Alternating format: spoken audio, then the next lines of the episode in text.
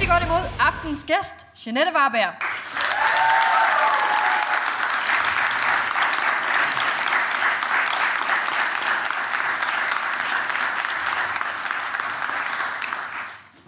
Velkommen til. Mange tak. Jeanette Warberg, du er øh, arkæolog mm. og museumsinspektør på Moesgaard Museum, og ikke mindst forfatter. Du har skrevet øh, forskellige bøger om øh, vikingetiden, blandt andet den, der hedder Fortidens Slagmarker, og øh, senest øh, Mennesket Har Altid Vandret, som handler om flygtningestrømme tidligere i historien. Du har også skrevet to børnebøger, fandt jeg lige ud af, på mm. Wikipedia, øh, og sidder, sidder lige nu og faktisk er ved at skrive en bog mere. Hvad hedder den? Ved vi det? Det ved vi ikke endnu. Den hedder Vikinger. Og så en undertitel, som jeg stadigvæk arbejder på. Okay, så det bliver bare Vikinger? Nej. Nej. Nej. Jeg er i den fase, hvor jeg ikke rigtig ved noget, men den kommer om et år nok. Om et år? Ja. Ja. Okay. Du er ikke sådan en, der har en titel, så inden du har... Jeg er ekstremt dårlig til titler. Altså, jeg, det kan jeg simpelthen ikke finde ud af. Så det er som regel altid min redaktør eller en i marketingsafdelingen, der siger, Jeanette, det er en god titel. Og så siger jeg, okay. okay. Og så skriver jeg så bogen. Altså, Fortidens Slagmarker, der fik jeg, fik jeg titlen først. Og så spurgte de sådan, kan du skrive den bog? Så sagde jeg, ja, altså, vi har jo ikke nogen slagmarker fra fortiden i Danmark som sådan. Så sagde de, nej, du får bare en side ekstra i foråret, så kører det fint. Okay. Sådan blev det. Okay. Så du får titler. Ej, hvor snyd. Øh, jeg er en modsat end. Jeg, jeg er den ende, hvor jeg, jeg selv finder på mine titler, og så skal jeg slås med forlaget om at få dem igennem, med det resultat, jeg som regel taber. Øh, så kan du lige så godt bare lægge det ned fra start. Det er jo så krigseksperten, der lige kom på banen med. Ja. Fordi du er jo også, ud over øh, at være forfatter, faktisk også ekspert, og det er måske der, mange kender dig fra lige nu. Du har været ekspert i øh, den store D R-satsning Historien om Danmark, ja. Som du så faktisk også er, har skrevet en bog, som ligesom går bag om de historier, man ser i, øh, mm-hmm. i programmet. Det er sådan din, øh, hvad kan man sige, din Wikipedia-tekst, så vi lige ved, hvem du er, lige fået dig placeret. Mm-hmm. I historien. Og nu ah, men, ah, men jeg bliver det bliver så det bliver så plat i aften for mig. Det er fordi at, at du er den første gæst jeg har i Sandes Salon, som rent faktisk ved noget. Det lød som fornærmelse af samtlige.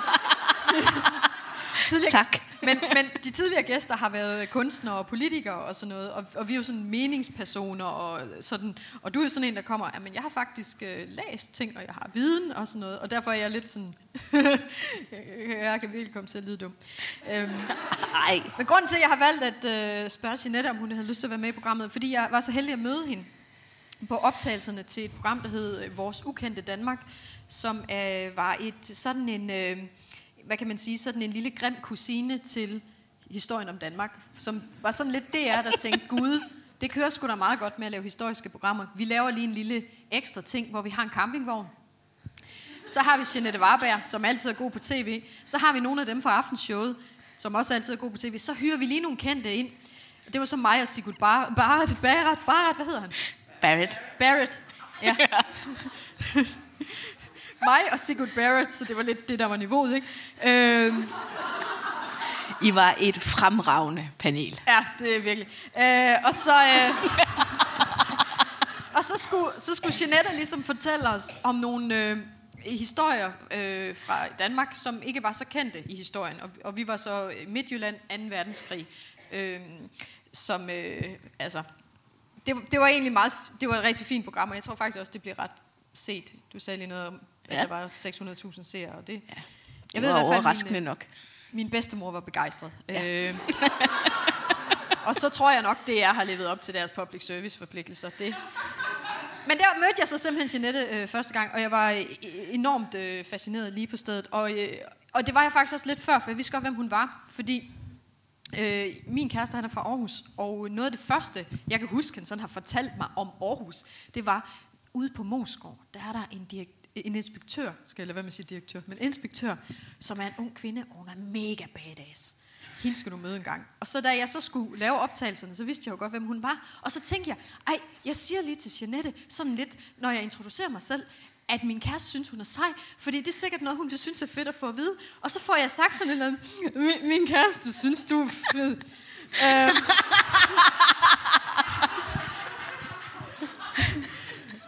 Og Og jeg synes, jeg var meget ørkenkæft efter det, og Sigurd Barrett, han stod derovre og, og brummede en eller anden melodi, og jeg var sådan lige... lige til dårlig i jorden, men, men hun havde stadigvæk lyst til at medvirke vi, i podcasten, så jeg synes egentlig, det nok ikke var så slemt. Alligevel. Der er to, to fortællinger om det møde, tror jeg. Som var, at jeg var lidt kikset. Men øh, det er også okay. Det er også okay. Det, det har jeg ikke noget imod, hvis jeg bare kan score gode gæster til den her podcast. Og det synes jeg, jeg har gjort. Det, jeg gerne vil snakke med dig om, Jeanette, altså meget af det, som jeg har snakket med de andre gæster om, er øh, engagement. Mm. Politisk, kunstnerisk, men simpelthen det her med at brænde for noget. Og derfor synes jeg, det oplagte sådan ligesom at starte med er, hvad brænder du for? Jamen, jeg brænder for fortællingen om vores historie. De her dybe rødder, som vi egentlig har her på kloden, som også påvirker os i dag. Så det her med at øh, og hele tiden gøre opmærksom på, at den historie og den fortid, vi alle sammen bærer med, med os, er aktuel i nutiden også. Så jeg bringer egentlig den viden, jeg har om, hvad vi har gjort for mange tusind år siden, eller flere hundrede år siden, ind i en aktuel debat for at skabe perspektiv på de ting, der sker nu. En gang imellem, så er det meget godt at træde tilbage og fokusere øh, udefra på, på nogle af de problemstillinger, vi har i dag, og sige, jamen det er sådan set noget, vi har mødt mange gange før. For eksempel øh, klimaudfordringen. Øh, Mennesket er... er nærmest formet i skyggen af klimaudviklinger. Vi har jo for fanden overlevet en istid. Så, så det her med at, at kigge på, hvordan at, at kultur enten er bukket fuldstændig under eller opblomstret på grund af klima, kan fortælle os nogle rigtig vigtige lektier i dag. Så mit bud er, at du ret tit sidder og tænker, for helvede, og er folk historieløse, når du hører politikere og sådan noget udtale sig. Øhm, nu nævnte du selv øh, Messerschmidt.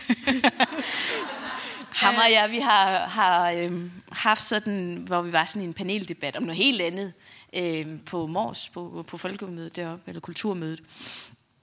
Og øhm, han øh, spurgte mig sådan lidt til, hvordan er det nu med den istid der? Men sådan hældte te til mig for øvrigt. Han er også te-drikker. Det, jeg vil sige, at øh, til podcastlytterne, som øh, Jeanette henviser til, at jeg har stået og snakket om øh, at være te-drikker og Morten Messerschmidt, inden vi startede podcasten. Morten Messerschmidt, som jo er, er, øh, er han stadigvæk europaparlamentsmedlem for Dansk Folkeparti? Han er vist tilbage fra sin overlov, ja. Ja, så han sidder i, nede i E U. Men, men han hentede te til dig, og så spurgte han dig om istiden. Ja, og derudover så øh, kom vi også lidt ind på nogle folkevandringer. Ja. ja, så du fik lige, du fik lige stukket ham. Ja, bog. Jeg havde fem effektive minutter med øh, den meget høflige Morten for øvrigt. Ja, fordi at du, du ligesom havde sådan en... Jeg synes, han skulle have lidt historisk perspektiv, ja. Øhm, fordi det... Jamen, han, han vil gerne selv være, være øhm, fremstå. Han er også meget belæst, men en gang imellem, så, så er det måske sådan... Øhm, man tager ikke hele den brede historie med, men kun vælger de emner, der lige passer til en politisk overbevisning. Uh. Ja. Er det sådan noget, der kan frustrere dig, når du ser... Nej, men jeg får bare lyst til at, at snakke længe med dem. Ej, hvor tålmodigt. Ja, men må starte et sted. Ja, okay.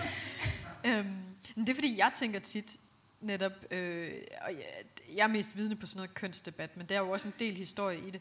Altså mm. det der med, at folk... Øh, Folk tit tror, at netop som du siger, at problemer, vi har i dag, er nye. Ja. Og at vi ikke har fundet løsninger på dem før. Præcis. Øh, og, og jeg tager mig virkelig til hovedet ofte og bruger netop begrebet historieløshed. Så tænker jeg netop, når man så arbejder med historien, at man må blive så frustreret over... Jeg er ikke frustreret, fordi så, så vil jeg jo sådan køre fast på en eller anden måde. Ikke? Mm-hmm. Så i stedet for, så bruger jeg som et, et brændstof til at oplyse og skabe perspektiv, fordi det er jo ikke fordi, at øh, jeg bliver sur på folk, hvis de ikke ved noget, fordi det er jo en viden, der måske ikke er så let tilgængelig. Øh, så mit job, eller det, som jeg brænder for, er jo at ligesom gøre de her perspektiver tilgængelige, så folk ligesom... Øh, forstår, hvad det handler om, og kan sætte det ind i en kontekst og bruge det i deres hverdag, sådan det er ikke bare sådan en bog på en støvet hylde, som, som man bare ikke rigtig gider læse. Så du tager det faktisk nærmest, som om det er dit ansvar, hvis folk ikke... Øh... Ja, eller i hvert fald øh, lidt en mission. Ja, ja. Nå, men det, det synes jeg er en enormt øh, fin mission. Er, det sådan, er der sådan en forskel på din forskermission og så din sådan menneskelige mission, eller er det det samme? Altså, der er ikke nogen tvivl om, at jeg nok øh, adskiller mig fra nogen i, i, i debatter og andre ting, for, øh, ud fra den grundholdning, at jeg altid står på videnskaben, øh, så vidt muligt. Og det gør så også, at øh, jeg måske er lidt mere konservativ i mine udtalelser. Men altså i den her debatstrøm, som vi er, som vi er midt i, både på sociale medier og nyhedsflow og alt muligt andet, så er det måske meget godt, at der også er en, en lidt forbeholden konservativ stemme midt i alt det her moras. Så derfor der prøver jeg øh, at afbalancere mine ord meget og altid trække den tilbage i noget viden og ikke mine egne holdninger. Så jeg prøver lidt at trække det ud, men okay, en gang imellem så kan jeg jo ikke lade være med at, at, at lige øhm, bekende en, en eller anden form for, for, for synspunkt eller holdning. Men, øhm, men jeg prøver at være så neutral som, som det er menneskeligt muligt. Så du er aldrig lige ved at fare på Facebook, når du ser et eller andet? Nej, det, skal man, det har jeg gjort en gang, så røg det på bagsiden af Fyns Stiftstidende. Det mener Jeanette Warberg. hvad, hvad mente du? Det var noget om, uha, nu kan I høre, jeg er Fynbo. Øh, den fynske jernalderlandsby, der ja. ligger ude, øh, øh, uden for Odense, var truet med at blive lukket. Og så skrev jeg, det var jeg sådan sur over, og så skrev jeg sådan en historie fra dengang, jeg var derude med femte klasse, og lavede det her metalspyd, jernspyd, som, som jeg har liggende på mit skrivebord. Mm. Øh, den røg så bag på avisen. Altså, jeg var jo så imod lukningen, ikke? Ja. Så var det sådan, det mener museumsinspektør for Moesgaard, Jeanette Warberg. Og så fandt jeg ud af, at øh, man skulle holde sig til killinger og børnebilleder på Facebook. Fordi du lige pludselig skal stå til regnskab for... Ja, det skal man jo. Og det er jo også... Øh, nogle gange kan man så også bruge det lidt mere målrettet, og så videre, så ringer der nok nogen fra en avis eller noget. Men jeg tænker netop, er det ikke okay, at en museuminspektør er utilfreds med, at et museum bliver lukket? Eller?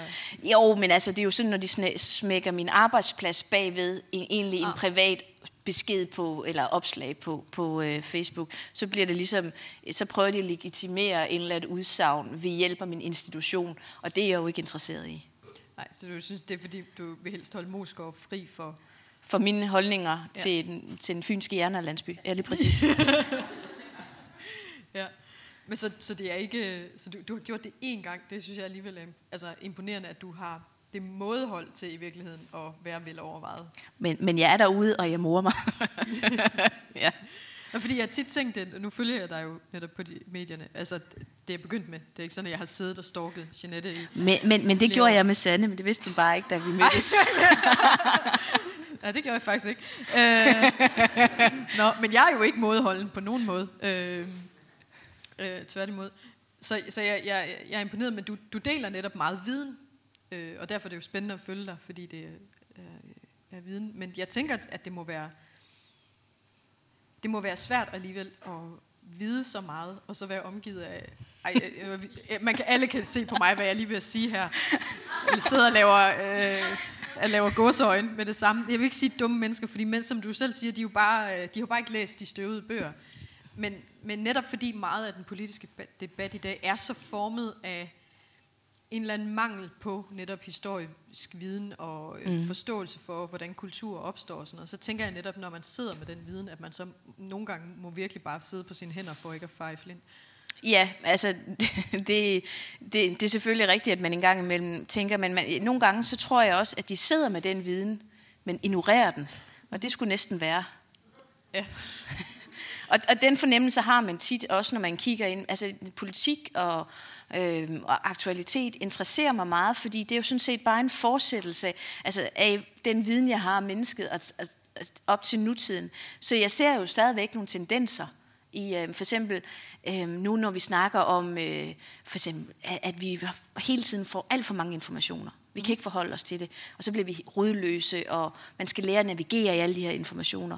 For fem hundrede år siden, da man startede med trykkepressen, hvor man lige pludselig kunne, hvor det ikke skulle være en munk, der sad i et kloster og møjsommeligt kopierede alle bøger, men havde en trykkepresse, så man kunne trykke flyveblade, så alle bare kunne sende flyveblade ud, og de kunne skrive hvad som helst på det. Der var ikke nogen regulering af de her flyveblade. Fake news flyveblade. Fuldstændig. Og der stod sådan, øh, altså, der stod sådan, hvis du ikke kan læse det, så find en, der kan læse det for dig. Du ved, og sådan... Det stod der. Det stod der simpelthen. Men det var, jeg, jeg tænker, det er den første bud på også sådan en øh, slogan. Ikke? Altså det kom allerede der. Og det er også derfor, vi har hørt, øh, man kan næsten ikke undgå at høre om, har hørt om Martin Luther her på det sidste. Mm. Den her sektleder, som vi nogen stadigvæk synes er okay. Nå, men, øh, men, men han, han lavede jo også vildt mange flyveblade. Øhm, og så var der en øh, modkandidater, der også lavede flyveblade. Og det var sådan et stort, der var ikke nogen, der vidste, altså, hvem der talte sandt, og hvem man skulle holde med. Og så samtidig med, så både mænd og kvinder begyndte at gå i skole, for de var pisse nysgerrige. Mm. Så man, det satte faktisk gang i, at man begyndte at læse rigtig meget i Europa. Men der havde man stort set samme diskussion, som man har i dag. Det havde man dengang. Øhm, så, så, så vi er ikke rigtig kommet øh, videre. Altså hver gang, der kommer et nyt medie, som fanger vores interesse og gør, at vi kan sprede vores idéer og tanker på nye måder, så bliver vi bange for det. Og jeg tipper, at vi skal i hvert fald igennem ti til femten år mere med eksperter, der udtaler sig om det, før vi ligesom er på den anden side. Øh, ja, hvis vi kommer det, så, fordi så kommer der jo et nyt medie, som man så kan være bekymret for. Ja, lige nu der er det mest Snapchat, ikke? Ja, men det, det er jo vildt. Jeg, jeg, jeg er bare så fascineret af alle de der... Øh... Ja, jeg kommer aldrig længere end de der bambinæser. Og det var slet ikke det, jeg, jeg var fascineret af flyvebladene. Der var dem, jeg stadigvæk kunne på. Nå! Fordi, fordi der er jeg stadigvæk mediemæssigt. Øh, at det bare sådan været sådan fortidens Twitter. Ikke? At folk, de bare ja. har siddet og kastet det ud. De har bare og så har de haft følgere, som ja. bare har siddet jamen det, og re-flyvebladet tweetede dem. Ja, og det var sådan noget med, når, når deres yndlingsforfatter kom til byen og sådan noget, så blev de mødt med hurraråb og folk, folkemængder, der stemlede sammen om den og sådan noget.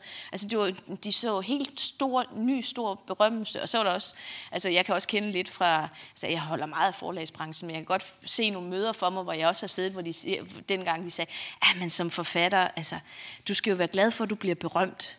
Det koster rigtig mange penge at trykke tingene, så der kan ikke rigtig være noget til dig tilbage. Som... Ja, no, ja. ja. Så, så altså, forfattere arbejdede gratis dengang.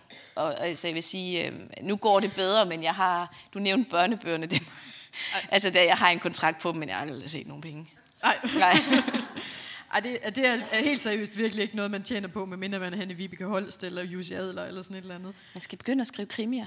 Ja. Overvejer også lidt sådan... Jeg tror, du kunne skrive nogle ret gode historiske... Ja. ja, men så, jeg tænker, jeg skal være under synonym, fordi så, så, så kan man nå at fuck op, uden at nogen opdager, hvem man er. Fordi der skal ikke stå Moesgaards nye krimiforfatter. Nej. Nej. Men jeg tænker bare, fordi at... Altså, det, grunden til, at jeg har... Det her, det, nu afslører jeg enormt meget dovenskab om mig selv, men grunden til, at jeg skriver øh, contemporary bøger, altså hvad hedder det, samtidsromaner, det er fordi, jeg gider lave research. Og du har den jo i forvejen. Så jeg tænker, der må ligesom være en, øh, en fordel at hente. Ej, altså jeg vil sige, det jeg har kastet mig ud i, det her med den her vikingebog, det har krævet enormt meget research, faktisk. Men det kan du også godt lide. Ja. Og så havde jeg været sådan lidt bange for skriveprocessen, så jeg har researchet rigtig meget, og nu mangler jeg tid. Du bare oversprungshandlet med... Ja, præcis. Øh... Og tænkt, ej, en tur til Frankrig, der var vikingerne også. Det er en rigtig god idé. Der er noget, og så, så har jeg overvægt på vej hjem, fordi at man kom lige til at købe lidt for meget champagne og rosé. Det drak vikingerne også. Det gjorde ja. de ikke. Men... Prøv at høre her, jeg har faktisk vikingerne. Der er en kilde, der fortæller, at i otte hundrede og tyverne, der øh, var der to hundrede og halvtreds vikinger, som angreb Paris, fordi de var løbet tør for vin. Og det skulle jeg så lige efterprøve. Så de brølende tyvere, ja. otte hundrede-tallet. Øh, det var en historisk reference. Nej, det var også lige meget. Øh, det er mig, der prøver at være historisk sjov. Men jeg tænker, dengang du skrev øh, Mennesket har altid vandret, som øh, jo var en, øh, en bog, der udkom øh, et par år efter, du faktisk skrev en kronik med lidt samme øh, titel. Mm-hmm. Din kronik der øh, i Politikken opfattede jeg lidt som et øh, netop et øh, faren i blækhuset, så meget som man kan gøre det, når ja. man nu er forsker over øh, det på tidspunktet øh, den store flygtningestrøm fra ja. Syrien. Det er rigtigt. Og der var jeg også, øh, altså der, der blev jeg nok, øh, jeg tror vi alle sammen blev berørt af, af den dreng, der skyllede op på stranden øh, i Tyrkiet, hvor han var druknet. Og man havde de her billeder fra fiskere, der så, at ligene de drev simpelthen i det der krystalklare vand, man plejer at bade i, når man er på charterferie. Og der drev ligene dernede. Og der tænkte jeg, der øh, sad jeg faktisk og forskede i noget helt andet end øh, en begivenhed, som foregik for tre tusind to hundrede år siden nede i Middelhavet, hvor der var en folkevandring og en flygtningestrøm, som gik fra nord mod syd, hvor dengang der var det Mellemøsten og Nordafrika, der ligesom var den tids epicentre, altså magtcentrum. Det var der faraoen sad i og, og lod sig begrave i kongernes dal og alt det her. Så, så der gik man af de samme ruter, også af Balkanruten sandsynligvis. Bare den modsatte vej. Så jeg synes, der var en pointe i, at engang var det folk fra nord, der vandrede mod syd, fordi det var det gode sted at være. Og nu var den her flygtningestrøm, den var jo så vendt tre tusind år senere. Og det gav bare et perspektiv, synes jeg, at vi mennesker, det er sådan en drift, vi har dybt forankret i os, at vi, hvis vi er udsat for sult, nød og konflikt, så flytter vi os. Så tager vi de små børn i hænderne og de mindste på ryggen, og så går vi sgu et sted hen, hvor vi tror, at vi kan få det bedre. Det kan man ikke klandre nogen for. Nej, det undrer mig også virkelig meget, at man, man gør det, men det er jo... Altså. Ja, så, men jeg synes bare, det perspektiv med, at øh, om tusind år kan det være os.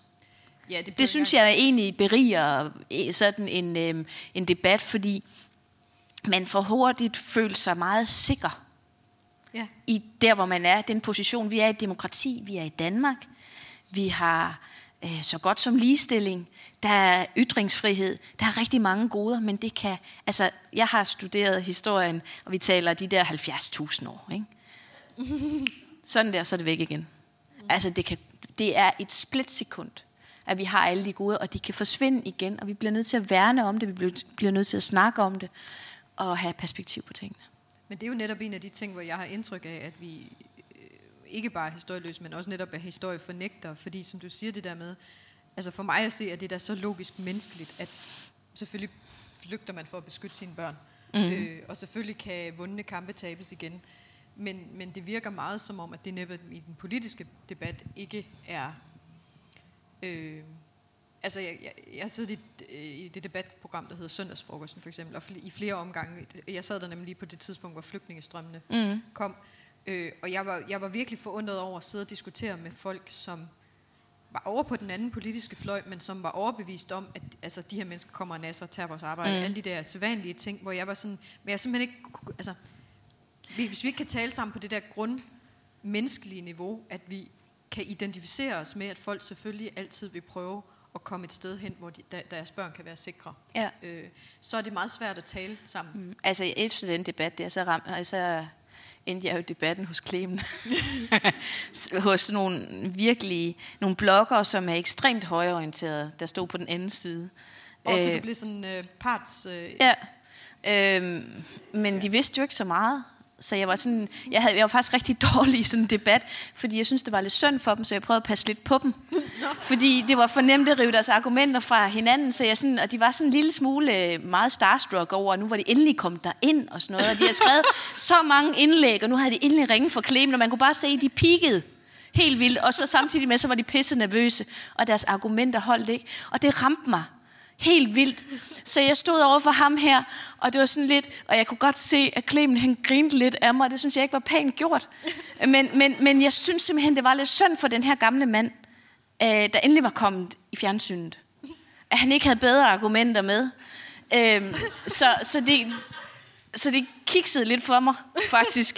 Altså, jeg, jeg, jeg burde have sådan, virkelig have haft sådan en, der kunne have givet mig noget pep-talk. Der sagde, nu går du ind, og nu, nu, nu siger du bare de ting, som du mener, og, og virkelig giver den gas, ikke? Det synes jeg faktisk er meget sødt på en eller anden måde, fordi det er så... Altså, når du netop siger det der med det medmenneskelige og sådan noget, og det er jo enormt medmenneskeligt at være empatisk i sådan en situation. Ja, og så også, at jeg blev lidt øh, slået af, at de ikke vidste mere. Ja. Altså, så, så kan jeg... Det kan godt sådan gøre mig lidt paf. Det var sådan, har du ikke læst lektier? Altså, det gør man, det gør man i min branche, ja. Ikke? Jamen, det, det tror jeg. Så jeg var malplaceret. Jeg har ikke været i Klemen siden. Nej, men det er sjovt, fordi øh, Klemen, der har jo faktisk været lidt sådan et gennemgående tema i den her øh, podcast. Netop fordi jeg har totalt den samme oplevelse med at blive sat ind i en situation, hvor jeg blev sat over for altså, netop parts... Øh, øh, altså folk, der har nogle meget øh, skarpskårne meninger, som jeg... Typisk folk tror, jeg har, men det har jeg egentlig ikke. Jeg har nemlig også enormt meget viden på det her felt, og først og fremmest er jeg komiker. Gøjler. Så jeg skal jo ikke ind og stå der. Og, og, og det der med, at man er kommet til... Det er jo netop også min... Jeg er kommet til at sige ja til noget, hvor jeg tænker, det er jo ikke... Øh, øh, og så, du er blevet typecastet. Lige præcis. Ikke? Ja. Og, og det kan jeg så høre, du også blev, fordi altså, der er jo ikke noget galt med at have videnspersoner inde, men der er noget virkelig galt, når man tager videnspersoner, så sætter dem ind som partskilder over for nogen, der ja, har en og holdning. Og så havde jeg jo sagt til Clem, der var nogle ting, jeg, jeg ville ikke udtale mig om politik. Ja. Fordi altså, jeg kom som vidensperson, så stillede stil man spørgsmål om politik, så svarede jeg ikke. Der var jeg helt sikker på, at jeg ikke kom igen. Men han vil da bare være glad for, at der er nogen, der ikke taler, så han kan få lov at sige noget mere.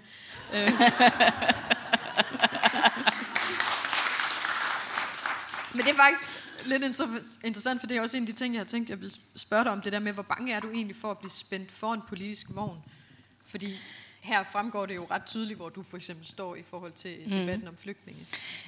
Jeg er meget bevidst om, at man gerne vil gøre det. Mm-hmm. Så derfor der, øh, prøver jeg at, at navigere så godt jeg kan, så, så vidt muligt. Øhm, og når jeg skriver... Øh, skriver mine ting, så, så er jeg hele tiden opmærksom på, hvor det her kan ende henne. Og egentlig, øh, så synes jeg, at det indtil videre lykkes mig med at være rimelig neutral. Der er så godt nok, øh, er det Newspeak eller sådan noget? Der er sådan et, øh, et øh, nyhedsmedie sådan på den ekstreme højre. Øh, siger du Newspeak? Ja, eller sådan noget, eller news, et eller andet. Det vil ikke huske. Undre mig, at den ekstreme højrefløj har stjålet ordet Newspeak og Newspeaket Newspeak. Så. Det er i hvert fald sådan noget, der, der, der fandt jeg i hvert fald en artikel, der hed øh, Kustodens Korstog. Oh. Og der var jeg blevet spændt for den ekstreme øh, venstreorienterede fløj, men altså, jeg tror alt øh, omkring venstre, og så vil være øh, altså, venstreorienteret for dem. Så jeg har ikke... Øh, øh, jeg, jeg synes egentlig selv, at...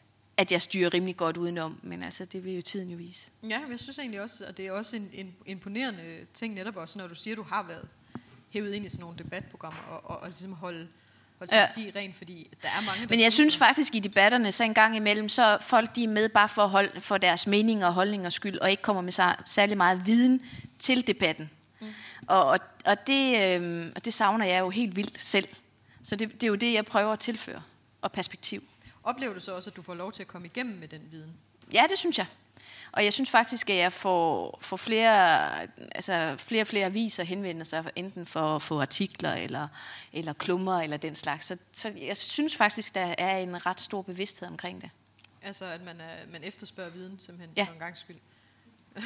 Nå, men altså, fordi jeg, jeg synes netop, det er et stort problem, og det er også derfor, jeg synes, det var interessant at have en... en jeg synes, det er jo det er sjovt, du ikke har læst historie. At du har læst arkeologi. Er der en forklaring? Arkeologi er da meget federe. Okay. Og øh, da jeg som femårig så Indiana Jones, så... Ja. Og min lydmand sagde faktisk også, om vi skulle have sat Indiana Jones underlægningsmusikken på. Det ville være fint. Den har jeg haft på min øh, iPhone rigtig længe. Nu er det så Game of Thrones. Jeg er sådan lige... Men er det er fantasy, er det okay? Fordi er du sindssyg? No. Altså, altså George Martin, han, altså, han laver øh, det, man kalder historisk mashup. Han tager simpelthen historiske begivenheder og kilder, mm. og bruger det direkte i hans øh, personplot. Men så tager han jo noget fra fjortenhundredetallet, og den, altså, jeg ved ikke, er det spoiler alert at sige noget fra tredje sæson? Nej. Nej.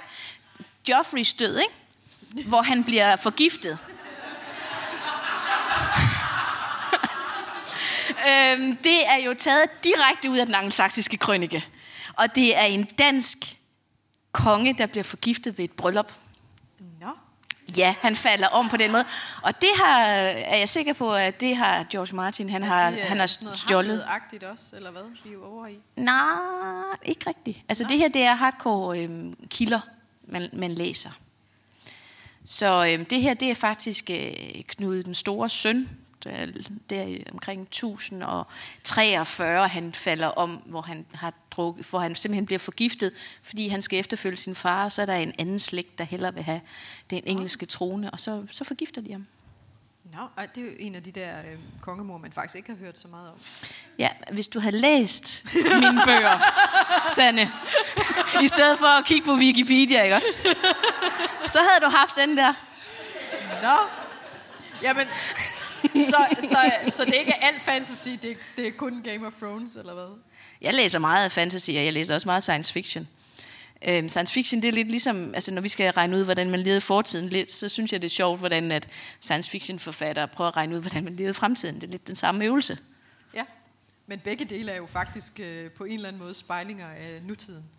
Præcis. Ja, så det er en, øh, så der er også lidt, lidt at se altså, øh, forskellige også øh, feministiske forfattere og andre, der ligesom ligger det ind, så at, at, at man ser som kvindelige ledere. Og sådan. Det er et meget sjovt studie. Ja. øh, jeg, jeg blev vippet helt af øh, af det der Game of Thrones. Jeg kunne godt mærke, det var i virkeligheden, da jeg sådan, hvad brænder du for? Det skulle vi nok have startet over på fantasy, for der kom sådan en helt anden, en helt anden gang. Jeg, jeg har lige set Last Kingdom, den var også okay. Den, den, den bygger på otte hundrede-tals kilder. Er det en film eller en serie? Det siger jeg. En serie? Ja. Som er fantasy eller? Nej, det er på, de bygger på Bernard Cornwells bøger om øhm, Uthred, som er som, som foregår der, hvor The Great Heathen Army, altså danske vikinger, prøver at overtage England og egentlig får etableret et, et, et, et, et, et, et kongerige i England, der bliver kaldt Danelagen. Og det er historisk øh, korrekt. Mm-hmm. Men er der ikke mange serier faktisk lige nu, der også trækker på det jo. historiske? Så du må jo være sådan helt i dit S. Ja. men men, men så, hvor, hvor, hvor fejlfinder bliver du så, når du sidder og ser sådan? Åh, oh, det er sjovt. Men altså, jeg bliver ikke sur over dem. Jeg tænker bare sådan, hvordan gør de for eksempel med Vikings, så Ragnar. Han, han er jo bare pæn. Det er note til en selv, når man skal lave øh, museumsudstillinger. Lave en, der, der er rigtig pæn. Jo, føve, hvis der er nogen af jer, det er en lille reklame for Moesgaard, det her. Men altså, inde i øh, stenalderudstillingen, der er der sådan nogle unge krigere. Og øh, den ene af dem, han ligner rigtig meget en ung Brad Pitt. Og jeg siger ikke noget, men vi var mange tøser på det hold. Ja. Øhm, det var lige et sidespring. Men altså, Ragnars... Det er et bogstaveligt sidespring. Ja. Ja. Øh, Ragnars... Øh, øh, Sådan, som er hovedpersonen i den ja, her serie Vikings. Det håber jeg, I er med på. Øhm, han, øhm, hele hans liv nærmest er jo sammensætninger af alle de bedste historier fra vikingetiden. Ja. Så, så det bliver smækket sammen på tredive år i stedet for tre hundrede år.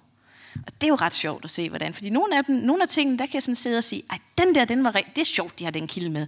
Det var, det var alligevel godt fundet frem til. Men de laver igen det der historisk mashup. De klipper historien op og sammensætter den, så det passer til et dramatisk forløb. Og så havde vikingekvinder altså ikke øring. For helvede. Men ellers er den fin. Nå. Ej, hvor sjovt, fordi det er sådan en ting, man vil... Altså, hvor man ser rigtig mange... Hvorfor havde de ikke det? Ved du det? Hvorfor de ikke havde det? Mm-hmm. Vi finder dem ikke. Så det, det du i virkeligheden siger, det er, at vi har endnu ikke fundet et bevis på... Ja, vi har rigtig mange grave. De har sådan nogle tingeling nede ved Østersøen. Der har det sådan noget tingeling i håret, men ellers så nej. De har ikke huller i ørerne. Nej, men det er jo, det er jo netop, du vidste... Altså, det, er jo, det er jo det, der er så interessant med historie. Du kan jo sige, vi har fundet det her, men du kan ikke sige, hvad det betyder, at de har fundet det altid jo. Ej, det er vi for den ret god til. Men ved du så, hvorfor de ikke havde huller i ørerne? Jeg tror bare ikke, det var en del af, af det udtryk, man havde. Det var ikke del af den mode. Man havde heller ikke diademer og sådan smykker i håret. Det havde man nede i Byzans, der sådan, øh, Konstantinopel, der var ligesom den tids øh, Paris og supermetropol. Øh, der havde man sådan noget omkring hovedet, og det, og, og det, sådan, det bredte sig lidt op, og jeg havde lidt af det på Bornholm, men der stoppede det også ligesom. Ja, de, de har også altid godt kunne lide at gå med mærkelige ting på hovedet, øh, siger vi. Øh, nej, men det er fordi, det slår mig lige, øh, vikingerne, var, det ikke, var de så selvskamferende, altså sådan tatoveringer og sådan ellers? Heller? Ja, vi har øh, nogle krigere, der for eksempel har øh, filet sådan sine tænder sådan på tværs. Det er ekstremt smertefuldt at få gjort. Og der har vi... Øh, altså ikke sådan, de bliver spidse, men de bare sådan, der bliver... En fure i, og så kan man farve den i med blod eller sort eller sådan noget. Oi. Og det er sådan en måde at vise, at øh, man var skidelig glad. Og så også, at man tilhørte et, øh, et broderskab. Jamen, altså prøv at forestille jer, at, at det du lever af, det du kan komme frem i verden med, det er krig og kamp. Så det der med at være brødre i krig, og vise... Altså en af fordelene, vikingerne havde på slagmarken, det var, at de var bange for dem fra start. Mm-hmm. Og det spil, spillede de jo, eller det var noget, de spillede op til. Både deres øh, klædedragter, den måde, de udsmykkede sig på, så selvfølgelig forskel på at være viking, der blev hjemme i Randers. Og passede sin farm, og egentlig ikke rejste så meget. Og så dem, der levede af at tage ud hver sommer og plyndre. Og dem, der ligesom øh, levede af at tage ud, de har jo helt klart... Øh, øh, udsmykket sig på en særlig måde, og haft en særlig måde at se ud på. Jeg plejer at sige, at hvis vi tager uh, Pirates of the Caribbean og U S Marines, putter en vikinge båd, så har du sådan nogenlunde, hvad der mødte øh, Vesteuropa. Det er sjovt, for det, det er lige præcis, det, når du siger det der, får mig til at tænke på, at vi sidder jo lige i Nordvest og optager den her podcast, og det vil sige, at vi har bandekrig uden for dørene. Ja, og det vil sige, altså det der var smart med vikingetiden, det var, at man tog jo bandekrigene væk og udenlands, ikke? Ja, nu har vi dem, men, men de gør jo det samme. Altså det er fuldstændig den samme logik, det der med at udsmykke sig på en måde, mm-hmm. der signalerer over for vores fjender, at de er farlige. Og det er altså rigtig sjovt, fordi sådan noget, det sidder jeg jo og tænker, når jeg ser tv-avisen. Når de kommer dappende med deres tøj og sådan noget, så tænker man, nå ja, det kunne have været hvad som helst. Og jeg synes egentlig, de er lidt søde. Men altså... du, du er generelt meget god til, synes jeg, at omfavne dem helt over, helt over på den anden side af, ja, af normalen. Det er faktisk... Jeg, jeg, var, jeg, havde, jeg tænkte også om en gang, da jeg var barn, om jeg var et dårligt menneske, fordi at jeg egentlig synes, det var synd for bjørnebanden. Så det er noget, jeg har båret med, med mig. Er noget, du bruger overhovedet i din... Altså, du, tænker du på det i din forskning? Altså sådan at have... Overhovedet ikke. Der, der, der, der har jeg det ikke. Nej. Nej, der er du ikke bange for at lave dom på... Nej, øh, det, er, det er noget helt andet. Okay. Altså, men, men jeg er sådan lidt... Øh, når jeg er sådan uden for min comfort zone, så er jeg sådan lidt... Øh, tænker meget på modparten. Jamen, det er jo helt... Altså, du, det, det, du er den første og eneste gæst i det her program, der nogensinde har været, så alle andre var sådan... Fuck de lort. Vi sidder bare hater på... Øh, en ting, jeg faktisk godt kunne tænke mig at vide, var... Øh, øh, jeg lige ved at tro, du selv delte det her link. Jeg tror faktisk, det var fra din øh, Facebook-side, jeg så det. Men der er gjort et øh, ret interessant fund i Tyskland for ganske nylig, hvor man har fundet et tandsæt fra, øh, hvad der tyder på at være et skelet, der er ældre end det hidtil ældste ja. oh, fundet. Ja, det er så irriterende, når de gør det der. Hvad, hvad er irriterende? Jamen, jeg havde jo lige skrevet to bøger, hvor jeg skrev, at mennesket var tre komma to millioner år gammel, i hvert fald Lucy, som er den første... menneskeabe, der rejser op på to ben, og så når bogen går i tryk, så finder de et eller andet fucking fund, som gør, at jeg skal til at skrive det hele om. Men det værste var, i historien om Danmark, ikke? Der er der Kålbjerg-kvinden, og jeg har skrevet, og jeg, er, jeg kan godt lide, at kvinder får plads i historien, så jeg har gjort hende både til fisker og jager, og det ene og det andet. Så en uge efter manuskriptet er gået til tryk, så skriver forskerne, juhu, han var en mand. Fuck, jeg var træt af det, mand. Ja, øh, yeah. Nu er der så kommet anden udgaven, så der, der er der sådan en note. Note. Den note. Her kvinde er i virkeligheden... Men, tegn selv overskæg. Men til gengæld har de jo så fundet ud af flere af de der... at flere af de der vikinger øh, grave i England er faktisk kvinder. Øh, de, de krigergravene, som de har troet. Sverige, Sanne. Var det Sverige? Ja. Jeg synes, i betragtning af, hvor sød du er over for folk, som ikke... Jamen, dem jeg, dem, dem, jeg synes, jeg kender lidt. Det er noget andet. Nå, okay. Og vi har jo været på optagelse sammen, så... Ja, ja. Jamen, det er også i orden. Du, altså, jeg synes jo faktisk, det er ret vigtigt, at man, man retter folk i deres uvidenhed. Så jeg, jeg, er, ikke, jeg er ikke ramt så meget. Nej. Nej. Men jeg har, altså det jeg egentlig prøvede at sige var, at der hvor de så blev fundet hen. Øh, men du får lidt oprejsning på, at de jo har fundet ud af, at flere af de vikingegrave, som de har regnet med, var kriger, mænd, viste sig at være kvinder. Ja, og de ved jo så ikke. Det er jo det, der jeg synes er interessant. Nå, du tænker det angelsaksiske materiale, som bygger, underbygger teorien om den kvindelige kriger i Sverige. Ja. Yeah. Yes. Det var, det var præcis den teori, jeg henviste. uh, nej, men jeg... Uh, det, jeg faktisk synes er interessant, er... Okay, her kommer det. Det, jeg prøver at sige, er, at... Uh, når der bliver... Man havde uh, indtil for... Uh, man havde fundet de her... Nu synes jeg, hele publikum er på Jeanettes hold. Indtil for ganske nylig havde man, øh, hver gang man fandt en øh, kriger-vikingegrav, så havde man bare automatisk gået ud fra, at det var en mand, fordi det er jo folk, der bliver begravet med våben, er mænd. Men så er man så begyndt at lave nogle, øh, rent faktisk nogle øh, gentest og sådan noget på de her skeletter, og så fundet ud af, at nogle af dem var faktisk kvinder. Men sagen er, at man ved jo ikke, om folk er krigere, bare fordi de bliver begravet med deres våben. Mm. Så man kan egentlig ikke konkludere det. Det er så det, der er mange sådan lidt småfeministiske, begejstrede typer, der godt kan lide så at sige, ej, ho, alle de her vikingekriger var i, eller mange af dem var i virkeligheden kvinder, og vikingerne havde kvinder med. Men det er, jo dem, det er jo nemlig det, man ikke kan, men man kan jo heller ikke, ligesom man ikke fra starten af faktisk kunne konkludere noget som helst. Og det er det, jeg synes, man tit gør i, i For det er jo også en del af dit arbejde, det er, at man mm. finder et eller andet, og så skal man lige hæfte en eller anden konklusion på. En af mine store personlige kæpheste, det er nemlig, når man, man kobler fra et eller andet i forhistorisk tid til noget, der passer med noget, man gerne vil fortælle i dag. Ja, det er rigtigt. Øh. Og den røg vi også ud i, fordi jeg var, også, jeg var svært begejstret over, at krigergraven fra Birka var en kvinde. Altså, der var vi sådan lidt, ja, vi tænkte det nok. øhm, men øhm, så blev der jo den her diskussion om, om hun virkelig havde været aktivt kæmpende på slagmarken. Men vi, øhm, og man kunne ikke se nogen spor af frakturer på hendes knogler, så på den måde kunne man ikke se, om hun havde været i kamp. Men altså, jeg vil sige, for eksempel en pilespids. Hvis man finder en pilespids øhm, i, en, i et skelet, så er der to muligheder. Enten blev vedkommende skudt på rigtig tæt hold, eller så var det en meget, meget dårlig Øh, bueskytte, fordi man skyder netop udenom knoglerne i bløddelene, hvis man er effektiv. Oh. Ja. Øh, men men øh, så var den her diskussion, om hun, det var bare symbolsk, om hun var lagt ned i stedet for hendes mand, som var død på slagmarken, og så havde man så slået kvinden ihjel i stedet for, for ligesom, altså det lød ligesom som en teori, der gik mange omveje for at give en anderledes eller en alternativ teori til, at det var en kvinde, der lå, som var kriger. Men det, som jeg jo har arbejdet med i Fortidens Slagmarker, der er jo kigget på krig siden stenalderen. Og for eksempel i bronzealderen i Danmark, der taler vi for tre tusind fire hundrede år siden, der blev en stor del af kvinderne begravet med dolk. Det vil sige bevæbnet. Det er helt unikt i Europa, at kvinder bliver begravet med våben. Og det sjove er, at nogle af de her våben, de er, altså dolke, de er ret lange. Så den samme type dolk i en mandsgrav hedder et kortsvær. Mm. Og så hedder det en dolk i en kvindegrav. Ikke? Så allerede der ligger man noget nedover. Øhm, senere for eksempel ved Sortehavet i Ukraine og sådan noget, der har man fundet fra jernalderen de her amazonkvinder, man kender fra, fra myterne, de græske myter.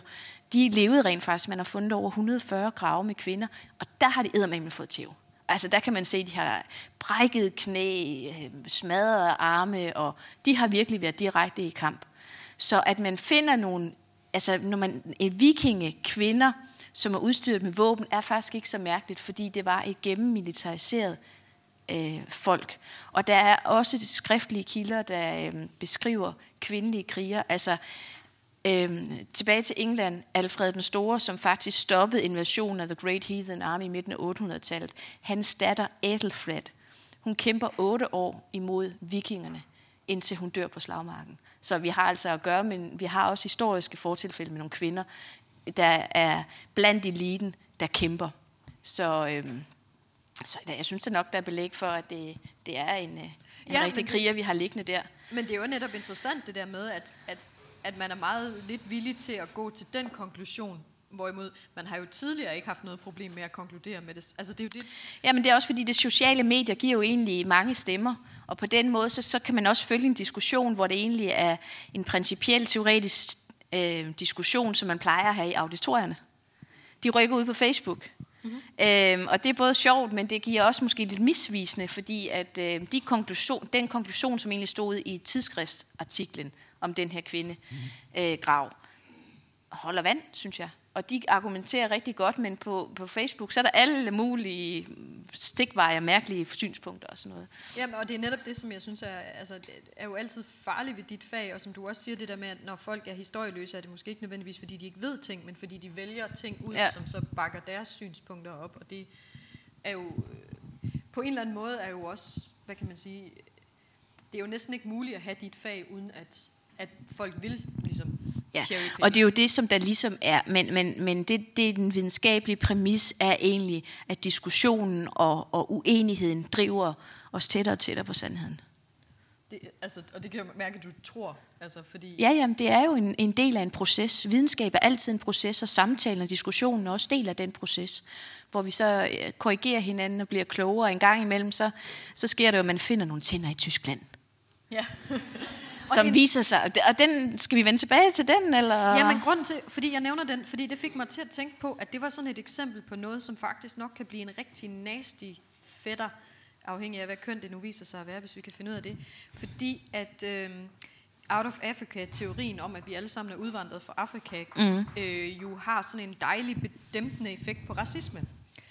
I og med, at vi jo alle ja. sammen er ens og sorte til at starte med, men hvis det nu viser sig, at vi i virkeligheden eller indtil videre teorien viser, at vi stammer fra Europa, så tænker jeg bare, at der er nogle øh, sådan lidt ariske typer, der godt kan lide at øh, bruge den.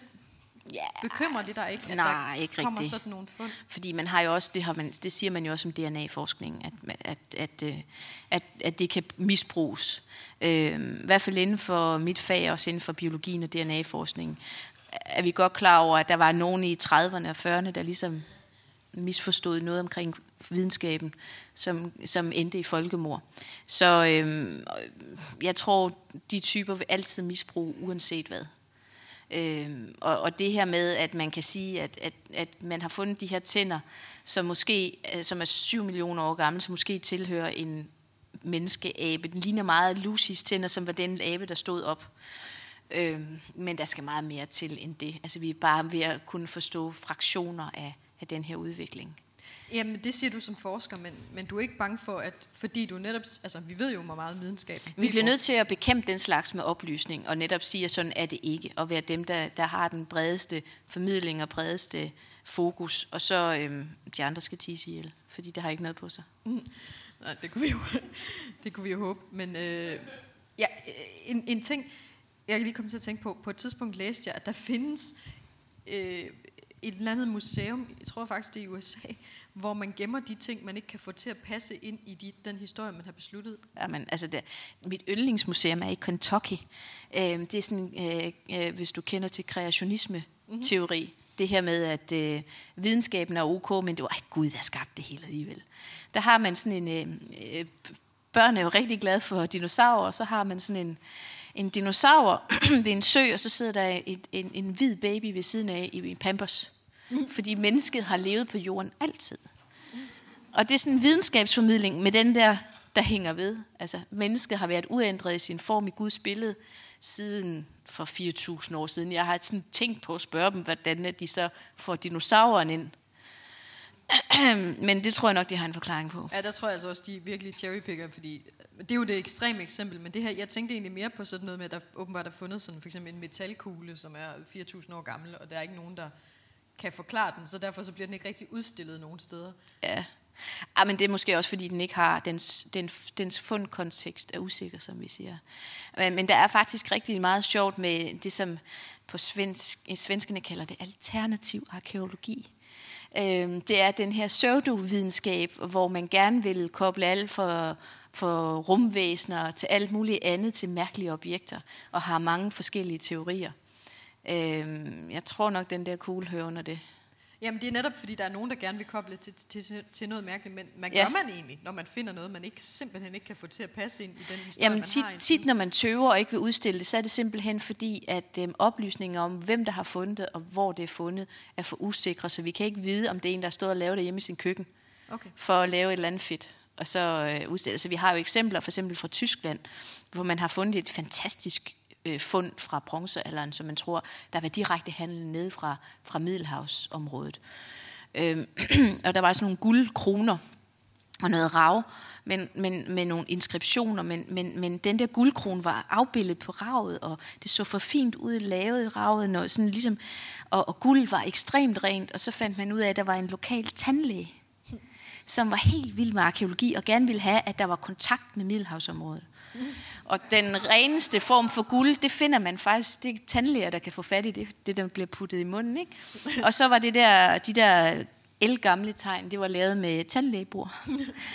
øhm, så der kommer altså en gang imellem, og der er også, øh, altså fra Nationalmuseet var der også en, en historie, hvor der var nogen, der havde lavet, lavet en efterligning af en ravbjørn, så der er nogen, der bare, som skulle være fra stenalderen, men som var ny, hvor man bare rigtig gerne inden bare vil se, om man kan snyde os fagpersoner. Det kan de ikke. Nej. Øhm, og, eller så også bare fordi, at man så gerne vil have, at noget skulle være sandt, at den her teori skulle være rigtig. Mm-hmm. Men lige fristes til at lave lidt beviser selv, ikke? Ja, men, og igen så er vi jo tilbage ved den politiske debat i dag, synes jeg. Men faktisk, vi er ved at være ved vejs ende, og... Øh, noget, jeg altid glemmer at få sagt i starten af den her podcast, er jo, at den her samtale er ment ligesom det intelligente dameblads interview. Altså en samtale, som det tit er, når man bliver interviewet til damebladet, enormt spændende. Og når man så læser det, der kommer ud af det, så er det ikke spændende. Øh, så er det mere sådan noget, hvor længe har du været sammen med din mand? Øh, ti år. Eller gift, og så er der så det løs. Okay. øhm, men øh, jeg vil gerne, øh, for ligesom at... Og ikke du svarer bare, det er fedt. Og du har også, I har også to børn, ikke? Jo. Ja. Øh, og øh, kan du få din karriere og din øh, morhed til... Nej, det, øh, det skal vi slet ikke ind i. Øh, det er i virkeligheden, jeg har et helt banalt, helt banalt damebladspørgsmål, som jeg altid slutter på, nemlig om du har et godt skønhedstip. Ja. Yeah. Det har jeg faktisk. Og det er, min mor, hun øh, er uddannet farmakonom, det man i gamle dage kalder, kaldte for apoteksassistent. Så øh, da jeg var blevet femten, så kom hun med en ansigtscreme, og så siger hun, det skal du begynde at smøre i hovedet. Jeg var sådan lidt, hvorfor? Fordi at det er det bedste trick, jeg kan give dig. Så hun insisterede på, at jeg smurte creme i hovedet hver eneste dag. Og i dag, hvor jeg egentlig nærmer mig de fyrre og har forpausende få rynker, så vil jeg sige tak, mor. Til jer, der ikke huskede det fra seksten år, så, så bare smør lidt ekstra på.